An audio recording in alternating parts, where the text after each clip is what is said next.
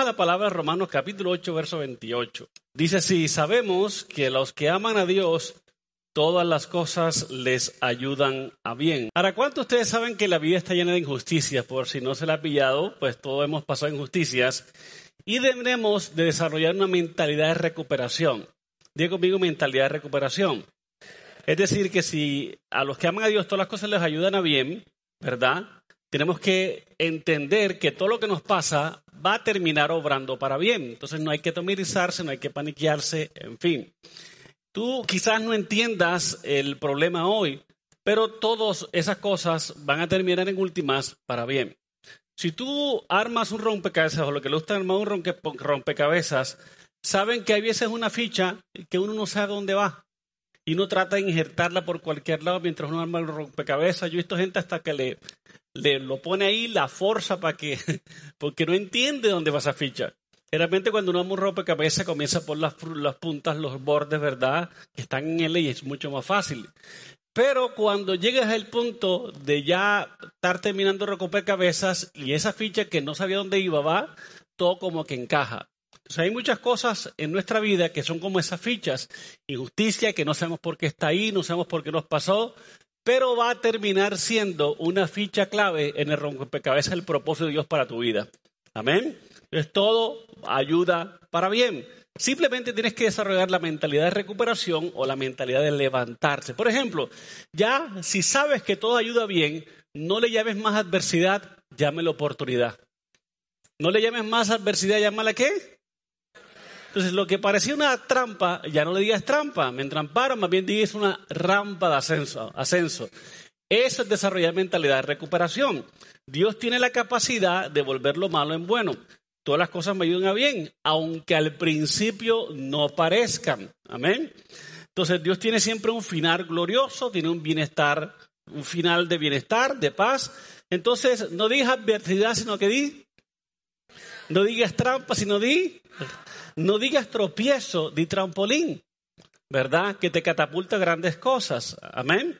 Así, eh, o el tropiezo puede ser un nuevo comienzo sencillamente, y mejor comienzo que antes, amén. Ahora, si muchos están diciendo, pastor, pero muéstreme un ejemplo en la Biblia, pues hay varios. Uno de ellos lo encontramos en la vida de José en Génesis. José era uno de los hijos menores de Jacob, de los doce hermanos, unas joyitas todos, que le tenían envidia a José porque era íntegro. Generalmente cuando tú quieres aspirar a una vida buena, siempre vas a tener envidia, ¿verdad? De hecho, la traición es producida por la envidia. Mm, eso siempre pasa. Entonces recuerde que todo lo bueno es odiado por todo lo malo.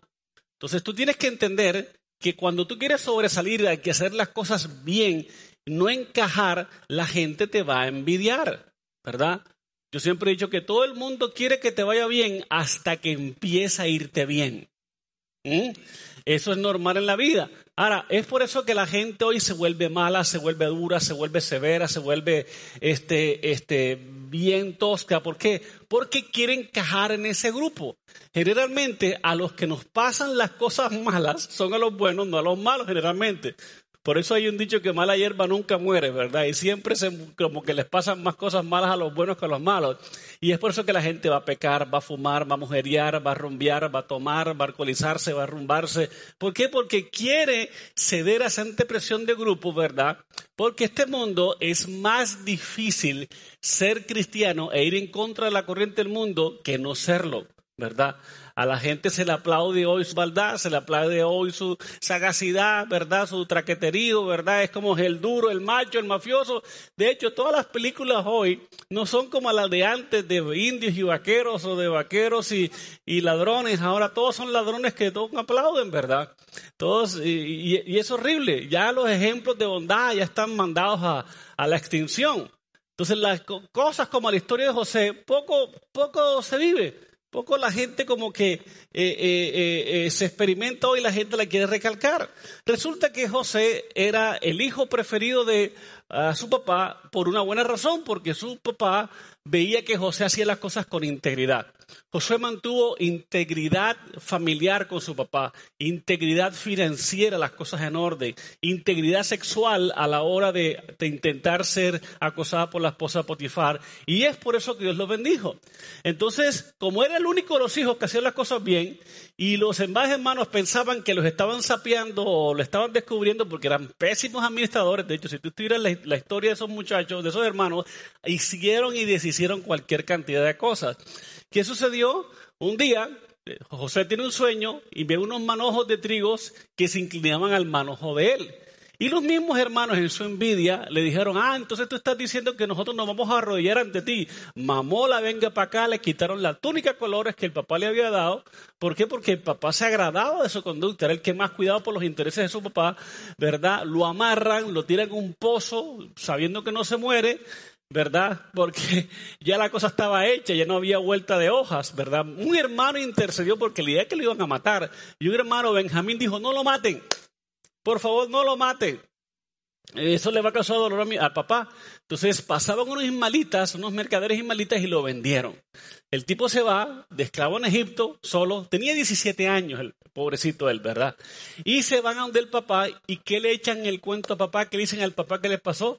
Tomaron la túnica de colores, le echaron eh, sangre de algún animal y dijeron José se lo comió un animal, lo mató un animal, ¿verdad? Lo curioso es que la ropa de ellos estaba intacta como que ninguno los defendió, pero el papá le escribió, imagínate, ¿quién va a pensar uno que un hermano le está diciendo al papá que una gran mentira que su, su hijo o su propio hermano había sido muerto por un este, animal salvaje? José pasa en la cárcel, ¿verdad? Está, en la, está en, como esclavo, pasa a ser, eh, lo compra después Potifar, lo vuelven a recomprar, ¿sí? Y termina en la casa de Potifar, donde había una mujer como que muy extrovertida, ¿sí? Y lo seduce sexualmente o lo intenta seducir sexualmente, ¿verdad? José se niega porque a pesar de él, esa es la historia de José, del corazón de José puro íntegro, ¿verdad? Cualquiera hubiera dicho que caramba, está, Dios se olvidó de mí, mi papá se olvidó de mí, mis hermanos me intentaron aquí, venga mamacita y vamos a pecar juntos. No, José no hizo eso. José mantuvo su integridad. Por supuesto, la señora esta como que era astuta en desvestir a los hombres, que José sale corriendo, ¿verdad? Porque en la tentación sexual uno no puede sentarse a decirle a la señora, mire, señora, lo que pasa es que yo soy cristiano, yo soy río de Villa, soy líder de la subred de Libelí Gato paticas, ¿para qué te quiero? A correr. Y la mujer se quedó con el manto. Y el tipo sale en cuero. ¿Quién le va a creer?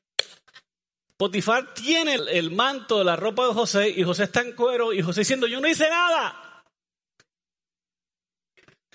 ¿Cuántos de ustedes no han estado comiendo a la medianoche, volándose la comida, verdad, sacando la nevera, y tienen toda la boca llena de chitos?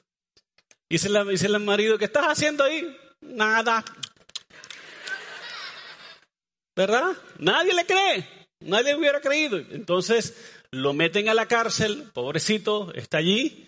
Y él en la cárcel piensa, mi papá es el Big Gates de la época, el Big el, el hombre millonario más grande en Oriente, era el papá Jacob.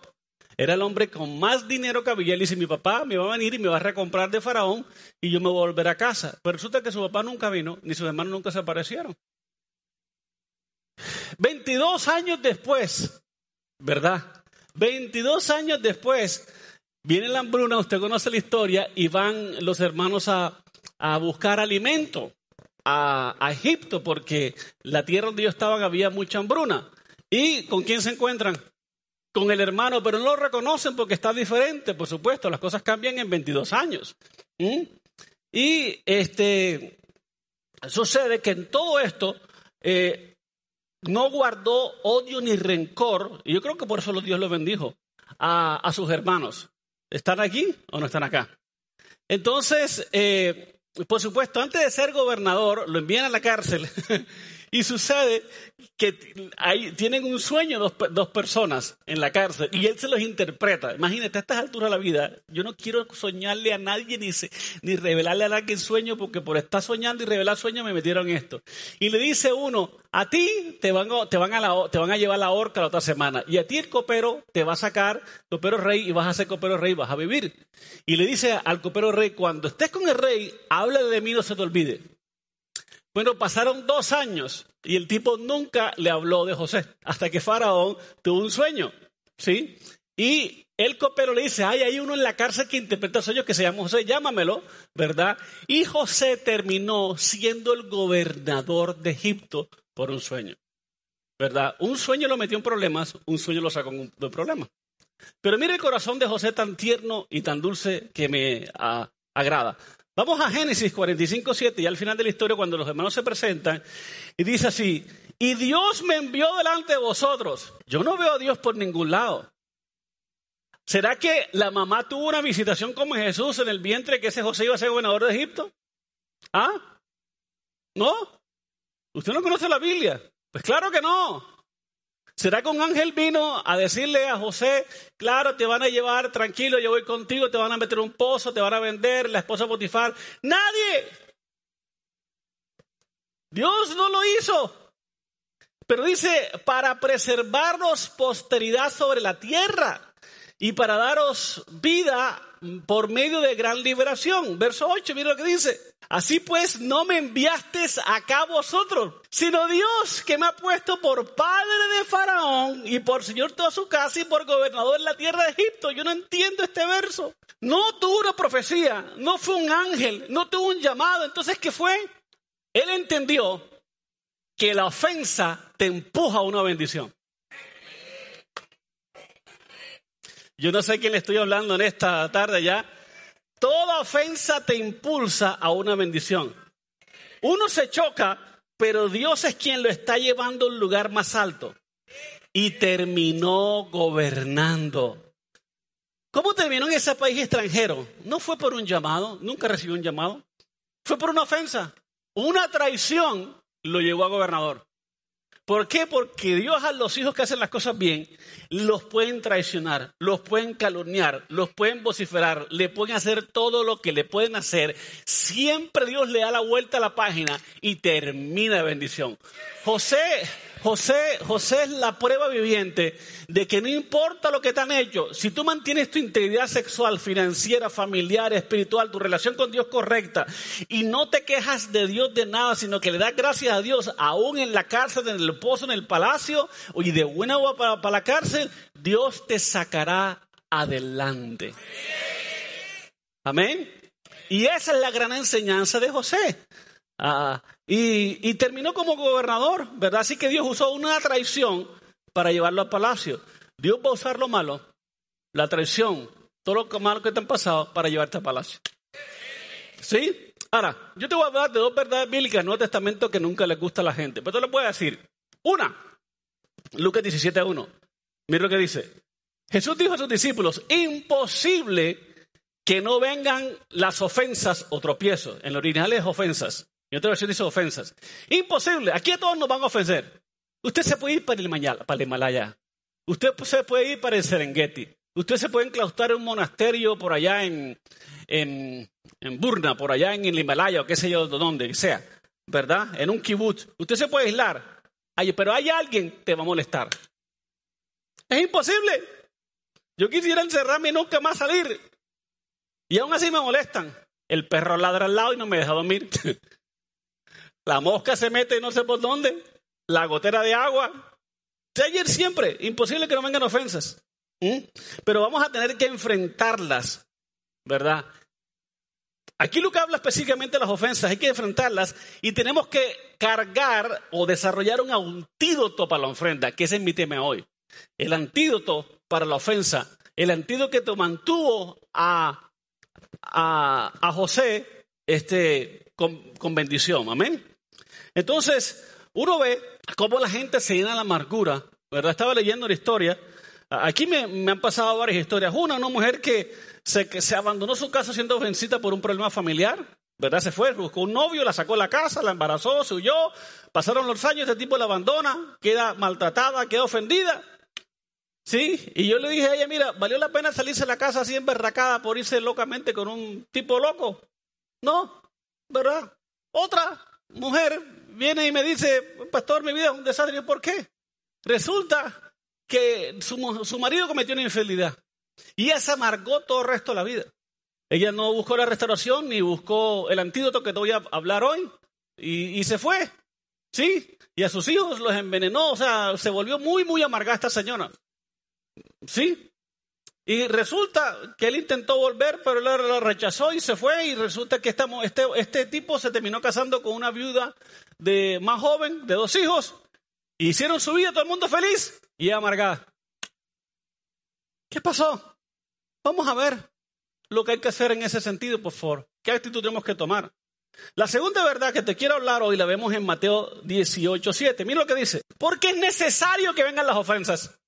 Es necesario que vengan los, los, tropiezos. Si la primera dice que es imposible, la segunda es peor. Aquí nadie dijo amén. Ay, sí, Señor, que vengan los tropiezos necesarios. Yo necesito un tropiezo, pastor. Nadie Nadie quiere. ¿Verdad? No solo es imposible, sino que son necesarias. ¿Sabes por qué? Porque esa ofensa será una bendición que me da madurar, que me hará crecer. Y la gente no la entiende y se ofusca, ¿verdad? Pero Dios la usa para llevarnos a la bendición. ¿Sí? Tenemos que entender que a todos los que amamos a Dios, las cosas que nos ayuda bien. No dice todos los que son perfectos, las cosas les ayudan bien. Dice todos los que aman a Dios. Porque si dijera todos los perfectos le ayudan las cosas bien, Aquí nadie le saldría algo mal bien. ¿Estar acá? Dios cambiará lo que nos está pasando en una bendición si tú amas a Dios y crees en su proceso. Si te echaron, por ejemplo, te cerraron la puerta, te traicionaron, la puñalada trapera, es porque Dios tiene una bendición más grande que nos ayuda bien. Yo he recibido muchas amenazas aquí, todo. La primera persecución que vimos aquí fue la EPA. Me cerró la iglesia. Dios nos dio las cruzadas Noche de Gloria en el estadio que las llenamos tres veces, cuatro veces. ¿Verdad? Después este, eh, vino más persecución. Compramos tierra. Vino una persecución horrible en 2016. Construimos un megatemplo. A los que aman a Dios, todas las cosas le ayudan bien. ¿Verdad? Cuando a mí me echaron de mi primer apartamento de la noche a la mañana, ¿verdad? Y en el cabrero, que era arrendiendo, arriendo, y pensé que me iba a quedar con él algún día. Dios tenía algo mejor. Dios siempre algo mejor. Pastor, ¿qué hago? Vaya Jeremías 15, 19 y mire lo que hay que hacer. Mire lo que dice. Y si entresacares, ¿alguien sabe qué es entresacar? Es como meter la mano en una bolsa, en una caja y buscar lo mejor, como entresacar, escoger. Dice, si entresacares lo precioso de lo vil, serás como qué? Entonces tienes que sacar lo precioso de lo vil en medio de ese dolor, no te llenen de amargura, no te llenes de dolor, ¿verdad? Entiende y guarda tu corazón sobre todas las cosas, porque Él mana la vida. Si entre sacar lo precioso lo viscerás como mi boca. Y dice, conviértanse ellos a ti y tú no a ellos. Cuando yo hablo de este tema de perdón y de sanidad interior, la gente mira para el suelo, cuenta los focos que hay arriba, otros se ponen que matamos mosquitos. Y uno hablando y él dice. Y aquí no hay mosquito. Que ellos se conviertan a ti, pero tú no a ellos. No pagues con la misma moneda. Usa un billete mayor y déjales el cambio. Pastor, ¿qué tengo que hacer contra las ofensas? La traición, el desamor. ¿Qué tengo que hacer? Afía a. ¿Qué qué? ¿De qué esto te lo afía a díselo. Dígale, hoy te va el antídoto y hazla así, como si lo estuvieras vacunando. Afía a. Te voy a vacunar con el antídoto con que José venció y Jesús venció en la cruz y José venció en Egipto. Afiemi. Ahora pregúnteme, pastor, ¿qué es afiemi? Afiemi es dejar ir, soltar, enviar fuera, ¿verdad? Es dejar ir, soltar, liberar, echar fuera. Es en griego. Dentro tenemos personas que nos han ofendido. Y si no ejercemos afiemi, tenemos a esa persona en la prisión de nuestros pensamientos, en la prisión de nuestro corazón, en la prisión de nuestra amargura, de nuestro resentimiento. Y se nota que tú no has, tenido a Fiemi, porque cuando algo mal le pasa a esa persona, tú te ríes. y cuando algo bueno le pasa a esa persona, te encierras en tu cuarto a llorar. ¿Qué dice Proverbios 24, 17? No haga eso jamás, por favor. Eso le hace daño al corazón. Sobre cuando cayere tu enemigo, no te regocijes. Cuando tropezare tu enemigo, no se alegre tu corazón. Tú no te preocupes. Porque la tendencia es que no sea que Jehová lo mire, mire tu regocijo cuando él caiga y le desagrade y aparte de sobre él en su enojo. Entonces, si tu enemigo, la persona que te hizo daño, cayó, quédate callado para que el Señor le dé más duro. Ahí te está diciendo casero, no, póngame el verso otra vez. Cuando tropezare, no se alegre tu corazón. Tú simplemente, Señor, te alabo. Ese te alabo es, vale duro.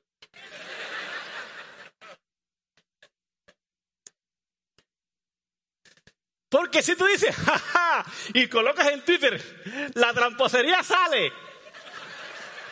Hashtag, te lo dije. En Facebook, ¿ves? ¿Para qué te metes con una hija de Dios? ¿Qué hace Dios? El versículo 18. Jehová mira tu sed de venganza, le desagrada, y ¿sabe qué? Comienza el tipo a irle bien. Y comienza la amargura en ti. ¿Dónde está Dios? Yo que sirva a Dios. Yo estoy aquí con estas, mis hijos que... Ay,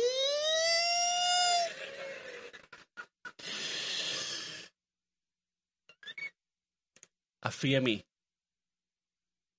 Afía a mí. En palabras de Elsa, let it go, let it go. Trouble not anymore. Let it go. Let it go. Here I am.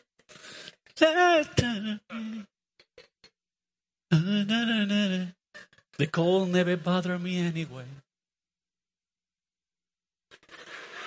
Let it go. Déjalo ir. Suéltalo. Eso es afiemi. Afiemi es para los demás, pero más que para los demás es para ti. Ahora, la gente, los cristianos no saben qué es el perdón, inclusive en esta iglesia. Y eso que lo enseñó miles de veces. No tienen ni idea qué es el perdón. El perdón, yo quiero desmitificarlo hoy el perdón. ¿Están acá conmigo o no están acá conmigo? ¿Sí?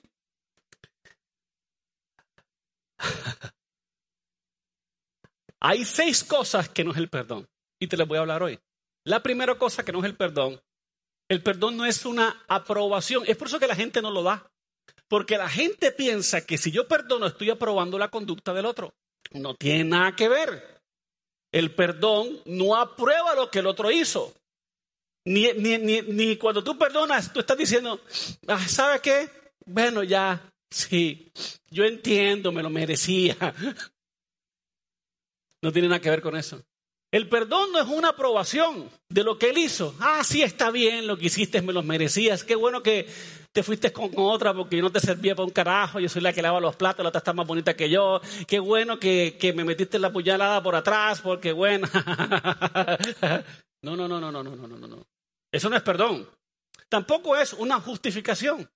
Ah, te entiendo. Sí, me imagino que tú me la estás cobrando lo que dice la de otra vez. Ah, entiendo. Es, entendible que tú tenías un mal día, ¿verdad? Tú también eres un poco feo y me imagino que... No, no, tampoco es una justificación. No tiene nada que ver con eso. Por eso nos cuesta dar, porque nosotros nos enseñaron que era como que rebajarnos. Y es por eso que es duro perdonar, pero eso no es bíblico todo lo que la seño te enseñó allá en el colegio y lo que nuestros papás y nuestros eh, hermanos o la sociedad te que perdón no lo es. No es aprobar la conducta del otro. No es justificar. Ay, bueno, me violaste, claro, sí, porque a ti te violaron, entonces tenías que etiquetar a mí. Bienvenido a la violación. No, eso no tiene nada que ver. No es eso. Tercera cosa que no es el perdón, es un indulso. No es, ah, bueno, sí, ya te acostaste con 500 mujeres, ven a la cama, no importa, te perdono. Eso no es eso. Para nada. La cuarta cosa que no es un perdón. Por eso es que hoy te voy a liberar el perdón y hoy lo vas a entregar más rápido que nunca. Una reconciliación. Tú no tienes que reconciliarte necesariamente con la persona que te, perdonó. Tú la perdonas y cada uno sigue su camino. No necesariamente tienes que andar con ella. Ay, amiguis, me mataste al papá, amiguis. Me violaste 13 años, ahora nos vamos a tomar un café en la, en la, en la, en la cerezuela. Amiguis. Violador, mi amiguis. No. Traidor, mi amiguis. No. No necesariamente. La quinta cosa que no es perdón es una negación. Ay, no pasó nada, no, no me dolió. Sí pasó y sí dolió y te sigue doliendo, pero el perdón no es eso. Hoy ustedes van a perdonar como nunca antes. Por fin algunos de ustedes van a aprender lo que es verdaderamente perdón. La sexta cosa que no es perdón es un olvido. Ay, ya dejemos así. No, tú vas a estar recordando todo lo que esa persona hizo. El perdón no es un regalo, el perdón no es un indulto, el perdón no es una aprobación, el perdón no es una justificación, el perdón no es una negación, el perdón no es un regalo que tú le das a la persona, es un regalo que te das a ti mismo. El perdón no es para el ofensor, el perdón es para el ofendido para evitar que el rencor y la amargura se vuelvan dolor y te envenenen el sistema de tu corazón. No tiene nada que ver ni se deje engañar por eso, por favor. El perdón no es excusar el comportamiento del ofensor, es abandonar el resentimiento, es dejar o no dejar que el veneno del puñal, el veneno de la amargura y el rencor te entre en el sistema del corazón y los sentimientos. Está bien perdonar a esas personas que nos hicieron daño, aun cuando esas personas nunca se culparon con nosotros. Tú le tienes que decir hoy, let it go, mí. Porque no podemos tener nuestros corazones llenos de odio por siempre. Nosotros necesitamos perdonar, no porque ellos se merezcan el perdón, no, sino porque tú te mereces vivir en paz y con un corazón sano. El perdón es para ti. Dije, el perdón es para ti. El perdón es para ti. Dios no nos va a poner en esas cosas. Acuérdense que perdonar no significa que tienes que regresar a ser pareja o amigo de esa persona. Se perdona para estar en paz, no para estar, no para seguir, ¿verdad? O para continuar aguantando gente que te sigue haciendo daño. Ah, como la Biblia dice que perdón, yo me tengo que aguantar que mi marido me pegue y me la haga. ¿Qué? No, yo, yo tengo un, dato, una frase que usted me ha oído. Perdón, ofensa, perdonada, perdonada, confianza denegada. Tú no tienes, te robaron y lo vas a, lo vas a volver de jefe de departamento de finanzas. No, perdonar no significa regresar a ser amigo o pareja de la persona, perdonar significa estar en paz para no continuar aguantando gente que te sigue haciendo daño. No te dejes manipular con el perdón. No, no, no, no, no, no, no, no. El perdón es un acto del corazón. Hazlo por tu propio bien. Es el único antídoto para que el veneno que has dejado circular dentro de ti no te mate.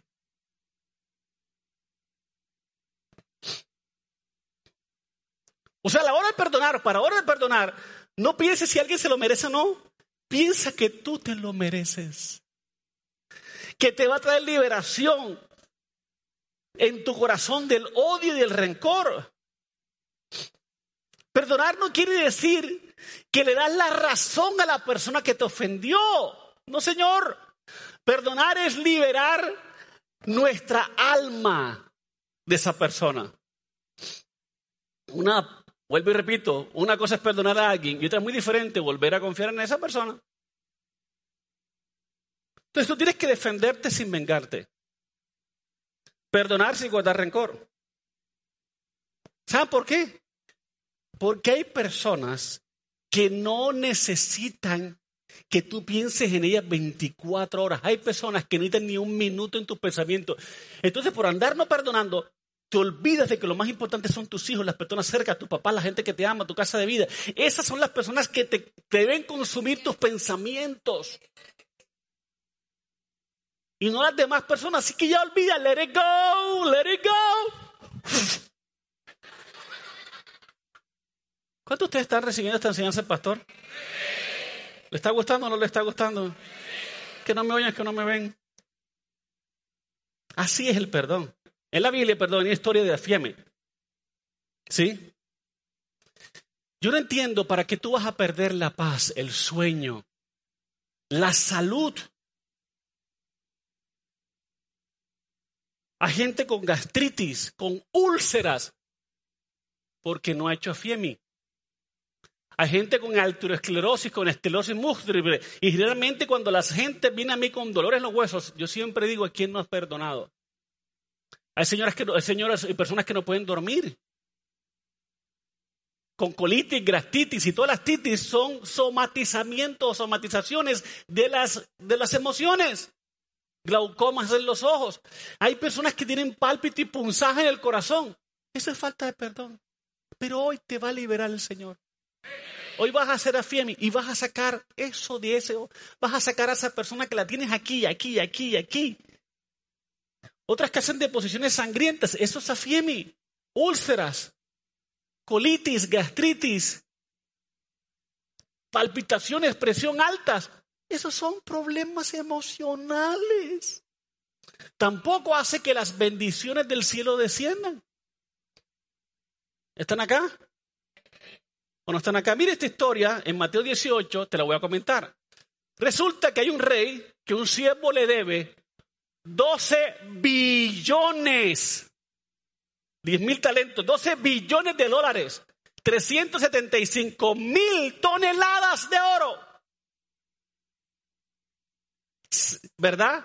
Y él le ruega al rey, perdóname los 12 billones de dólares, perdóname, le ruega. Y el rey dice, ¿sabes qué? Te las perdono. Y sale el tipo perdonado del lado del rey y se encuentra con un tipo que le debe 500 mil pesos. Y lo coge por el cuello, lo arrastra, lo mete a la cárcel, le dice, tu abuela desgraciado, no me has pagado, miserable. Y este que ha sido perdonado el rey va y no perdona al siervo.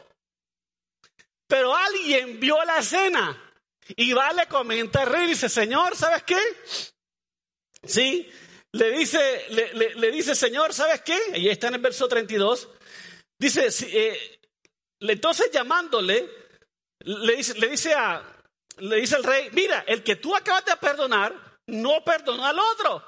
Y le dice el rey, mándamelo llamar. Y lo mandan a llamar. Y en el verso 32 continúa la historia, dice, entonces llamándole su señor le dijo, siervo malvado. Toda aquella deuda te perdoné porque me rogaste. ¿No debías tú también tener misericordia de tu consiervo como yo tuve misericordia de ti? Entonces su señor enojado lo entregó a quién? A los verdugos de la enfermedad. Hasta que pagase toda la deuda. Así también mi Padre Celestial hará con vosotros si no perdonáis todo de vuestro corazón. Y esta es la historia. Cuando tú cobras un cheque o firmas un cheque y lo vas a cobrar, antes entraba en un canje de tres días entraba un canje, el cheque. Es decir, tú hacías un cheque, lo, te lo, recibías, ibas al banco y el cheque ¿qué? En canje. ¿Qué es AFIEMI? AFIEMI cuando los tres días el cheque es aprobado, una transacción internacional, el cheque pasa, tú recibes los beneficios de ese cheque y te vuelves beneficiador o beneficiario de ese cheque. AFIEMI hace que todas las bendiciones de Dios en canje se materialicen en tu vida. Mi pregunta es, ¿cuántos de ustedes tienen cheques en canje de bendición? Empresas, sanidades trabadas que están en canje y por no hacer a y no dejar soltar, no has experimentado la bendición del 2020. Pero hoy Dios te va a libertar. Vas a ser a vas a entender que es el perdón. Que no se congele tu nómina, que no se congele tu bendición que está en canje. Que no se congele tu ascenso o tu ingreso. Que no estés más en esa agonía del cuerpo y el alma, sino que sal de la prisión, de la falta de perdón, de la amargura y el rencor. Y mí, deja ir fuera, olvídalo. Tampoco respondas y trates mal a la gente que te hizo daño. Mateo 5:22. Pero yo digo que cualquiera que se enoje contra su hermano y será culpable de juicio. Y cualquiera que diga necio a su hermano será culpable ante el concilio. Y cualquiera que le diga fato quedará expuesto al infierno de fuego. Tú no puedes andar manifestando a las personas diciéndole cuántas cosas que se van a morir. Eso te va a hacer daño espiritualmente. Eso va a hacer que todos tus cheques nunca pasen el canje. Tú sufriendo las mismas enfermedades en 2020, 2019. Tú ya con ese problema en los ojos, con ese problema en la gastritis, con ese problema en los huesos. Tú todavía trabado en el mismo lugar.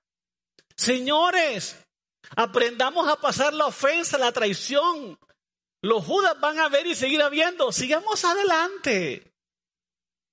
Llegamos a fiel, olvidemos que la gente siga su camino. Pero tú sé como José, que Dios te use una ofensa o una traición para catapultarte al palacio de la bendición de Dios.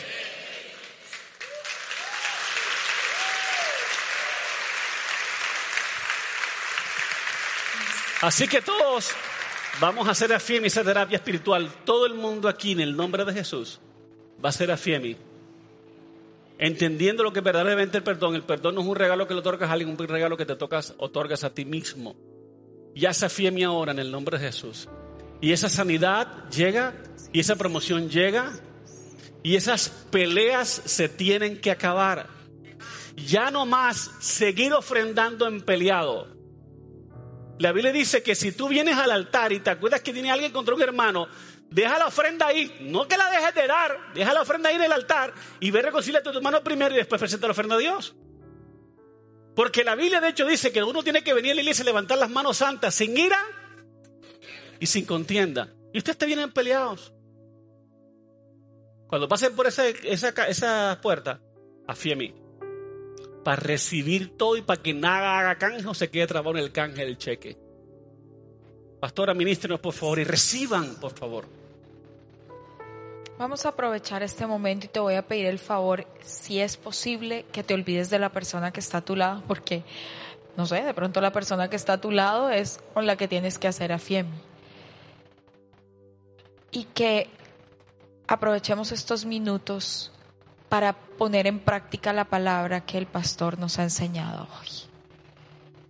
Señor, hoy soltamos de la cadena de prisión. Hoy nos soltamos de esos verdugos, Señor, que nosotros hemos tenido a causa de nuestra falta de perdón. El Señor sabe que fue injusto lo que te hicieron. El Señor sabe que no te lo merecías. El Señor sabe que no eres culpable. Pero hoy Él te dice, suéltalo, déjalo ir. Ya no estés contando la historia una y otra vez, una y otra vez. Ya no la estés contando, ya no más. Si fue tu papá, tu mamá que te abandonaron, hicieron otra familia y a ti te tocó pasar por cosas muy feas. Muy probablemente fue en su ignorancia. Perdónalos, suéltalos. Si fue el esposo o la esposa, si hubo una infidelidad, si fue que te sacaron mal del, del lugar donde tú trabajabas, injustamente, si se acabó una sociedad y saliste perjudicado, si prestaste un dinero y no te lo han pagado, suelta ya esos verdugos que han estado afectando aún tu salud física, aún tu cuerpo ha estado afectado por causa de esta falta de perdón. Yo quiero que hoy tú menciones los nombres de las personas a quien debes perdonar. Hazlo ahí suavemente Mientras yo voy dirigiendo la oración, di Señor, yo perdono y nombra a fulanito de tal, a fulanita de tal. Señor, yo no voy a seguir en esta cadena, en esta, en esta prisión. Yo hoy suelto, Señor. Hoy me desato completamente. Hoy yo soy libre, Señor. No voy a seguir un día más, un mes más, un año más en la misma situación, Señor. No. Hoy yo tomo la decisión que caminaré en amor y en perdón en el nombre de Jesús. Suéltate, suéltate en el nombre de Jesús. El Padre nuestro dice, Perdónanos, Señor, como nosotros perdonamos a los que nos ofenden. Si tú no perdonas a los que te han ofendido, entonces ¿cómo el Padre Celestial va a poder perdonarte a ti? Suéltate ahora mismo en el nombre de Jesús. Suéltate completamente en el nombre de Jesús. Soy libre, Señor. Soy libre, Señor. No más, no más cadenas de opresión no más falta de perdón en mi vida. Soy libre en el nombre de Jesús. Perdono, suelto, me libero, Señor. Y yo te doy gracias porque no solamente llevaste mis enfermedades físicas, sino mis dolores emocionales. Tú eres el único capaz de sanar mi alma, mi mente, mi corazón. Una pastilla psiquiátrica me pone a dormir, pero Señor, el único que puede arrancar el dolor que yo siento eres tú, Señor. Y hoy yo te entrego mi corazón y mi vida, Señor, para que tú lo puedas hacer. Hoy yo hago a mí, suelto, Señor, a quien me traicionó, a quien habló de mí, a quien está inventando cosas. Señor, hoy suelto completamente, completamente estoy suelto, libre y puedo caminar en liberación, en libertad y en falta y en una completa libertad de perdón. No más. Por amor a mí mismo no me voy a volver a acordar de lo que me hicieron o me dijeron. Ya no más. Hoy tomo la decisión de que eso se acaba en mi vida. No tengo por qué seguir pensando una y otra vez en la, esa persona, en lo que me dijo, en lo que hizo, en lo que habló, no más, Señor. No me voy a alegrar, Señor, ni voy a buscar la venganza, porque tú dices que tuya es la venganza. Es tuya, Señor, no es mía. A mí no me pertenece. Suelto las ganas de venganza, la sed de venganza que tengo contra esa persona. La suelto, Señor.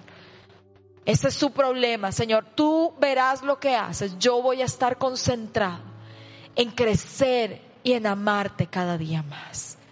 Yo te doy gracias, mi Señor, porque tú me has librado y tú quieres que yo camine verdaderamente en perdón, en sanidad, en libertad, en el nombre de Jesús. Yo quiero que tú respires profundamente y sueltes el aire, y es en serio. Desintoxica tu cuerpo. Otra vez, hazlo otra vez. Respira profundamente y suelta.